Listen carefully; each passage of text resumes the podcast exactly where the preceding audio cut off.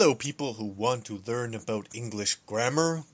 Whether you are a student of English as a second language, whether you're a high school student or uh, in your English class pondering why you have to do the things you do, or you're an adult wondering how English works, here we go.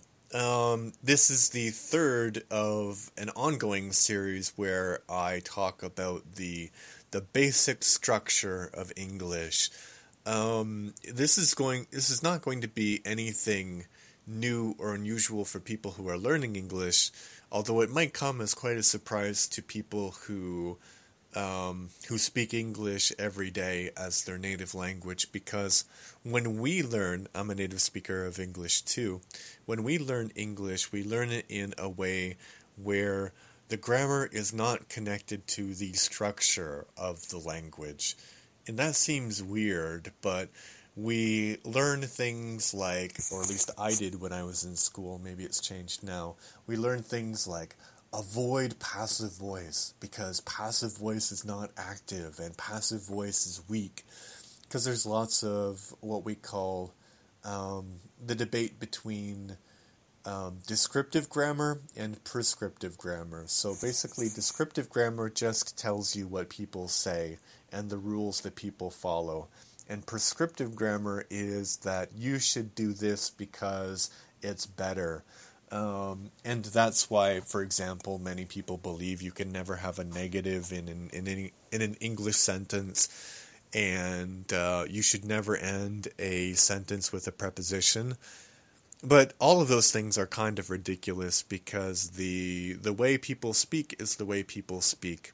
Um, it was summed up brilliantly by Winston Churchill when he said, "That is something." When he was speaking about the restriction on using prepositions at the end of a sentence, a preposition is a word like for, by, with, at, until. He said something like, "That is something up with which I will not put." So yeah, grammatically correct, but kind of ridiculous sentence. So, anyway, um, yeah, that's all to say that people, English speakers, generally don't think about the structure of their language because they don't have to. And when I was in university, I was I I had to take had to take uh, a workshop, and it was called something like English grammar for language students. So basically, what it was doing is what I'm doing in this podcast. It was explaining English grammar so you could understand how it was similar and different to the languages you were learning, which is quite useful actually. Um, yeah. So anyway, that's all. That's all of a very long-winded way to say that I'm going to be talking about simple tenses today, with the exception of uh, perfect simple tenses. So no future perfect simple and no past perfect simple or present perfect simple. Because I have covered those, I think, adequately in the perfect uh, tenses uh, episode of this series. So right now, I'm going to talk about future simple, present simple, and past simple.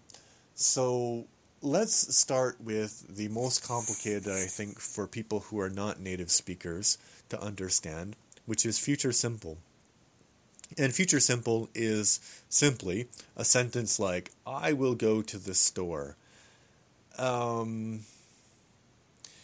when when um, people who speak English as a second language speak English, they have a tendency to overuse future simple because for them, Future simple means everything. It means a plan, it means decision, it means an opinion, everything like that.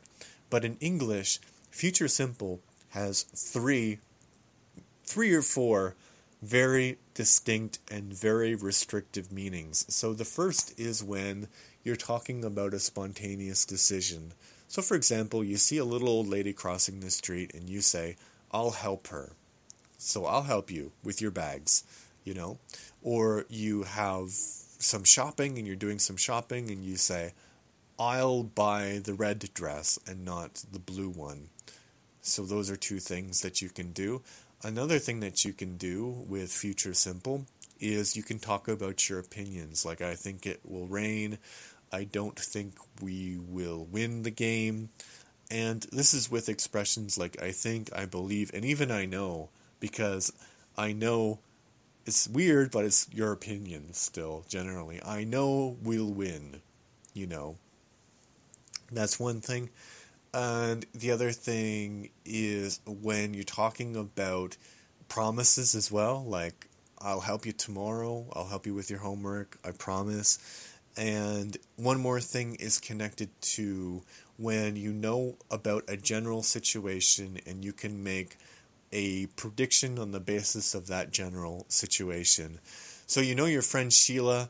Sheila, you love Sheila, a kleptomaniac. So you can say to your other friend George, don't invite Sheila to your party. She'll steal from you. She's a kleptomaniac.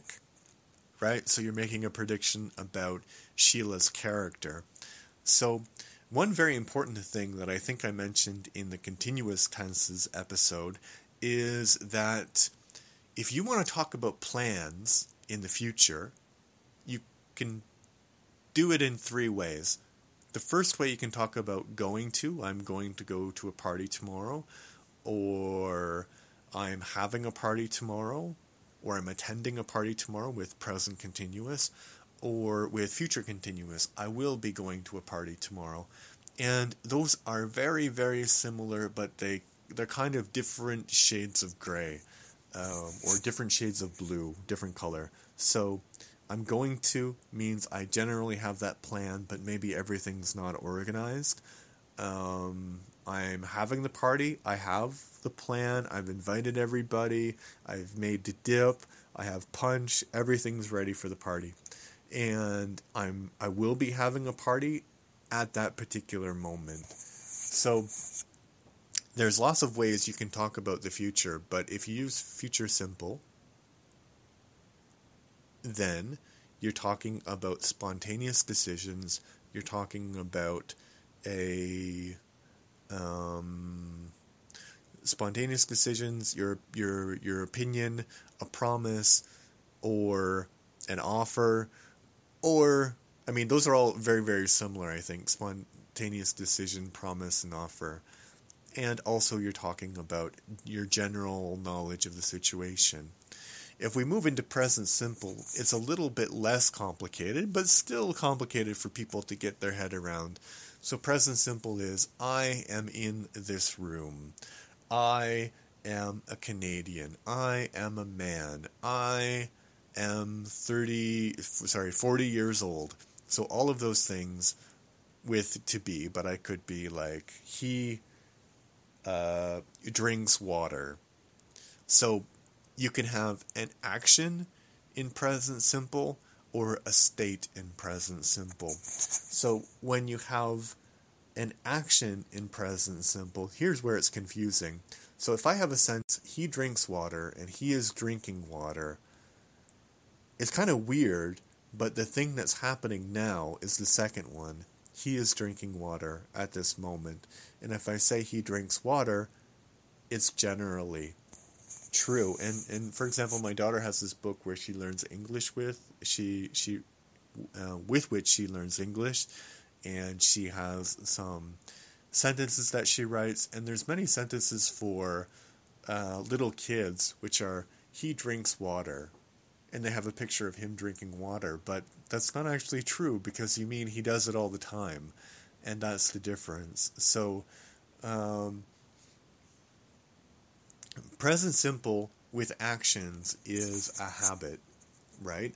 And with states or conditions, like I am in this room, permanent things, it's either a permanent condition or a temporary condition. I'm in this room, but in a few minutes I might be in another room Present simple can also be used to talk about schedules because a schedule is like a habit or a routine, but in the future. Um, so the the bus leaves at five o'clock. So that has been agreed to by the bus company, and that's the schedule. If you want to catch the bus, you should be there by, you know, before five o'clock because it will have left after that point. We can also use um, present simple. This is kind of a weird use of present simple, but we can use present simple when we have a sentence in the future which involves a time clause. So a time clause is a word like when, until, before, after. So, for example, I will call you when I get there. And the reason this is is because English wants to make things very simple. So we don't say I will call you when I will get there because it's redundant. And in this use we can use present simple or present perfect. So I will call you when I get there or I'll call you when I've got there. Or when I've arrived would be better. I will call you when I arrive. I will call you when I've arrived. Both are equally uh, valid. So then let's go a little bit further and, and let's talk about past simple. So past simple can be a condition in the past, like I used to be a very happy child. It can be a habit in the past. I used to play uh, volleyball every Friday with my friends at the beach.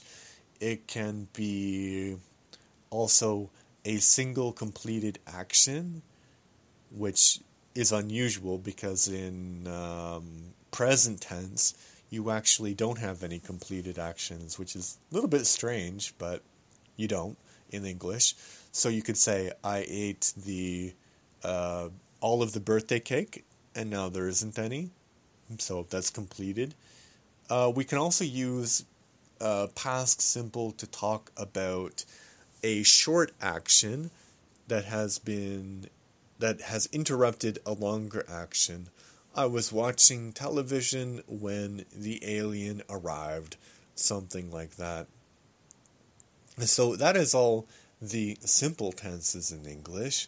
If you would like to support this podcast, please go to patreon.com slash leverton. There will be a link in the show notes, and you can send me some money my way, and I can continue this podcast and the other things that I do. If you have a question or a comment, you can go to the Facebook page, English Grammar Corner, and click like and leave your comment. So thank you very much. I'm not sure what I'll do next week, but I think probably it will be conditionals or modal verbs. I will be focusing on the structure and then I will I will, you know, talk about other interesting things like articles in the future. So thank you for listening and goodbye.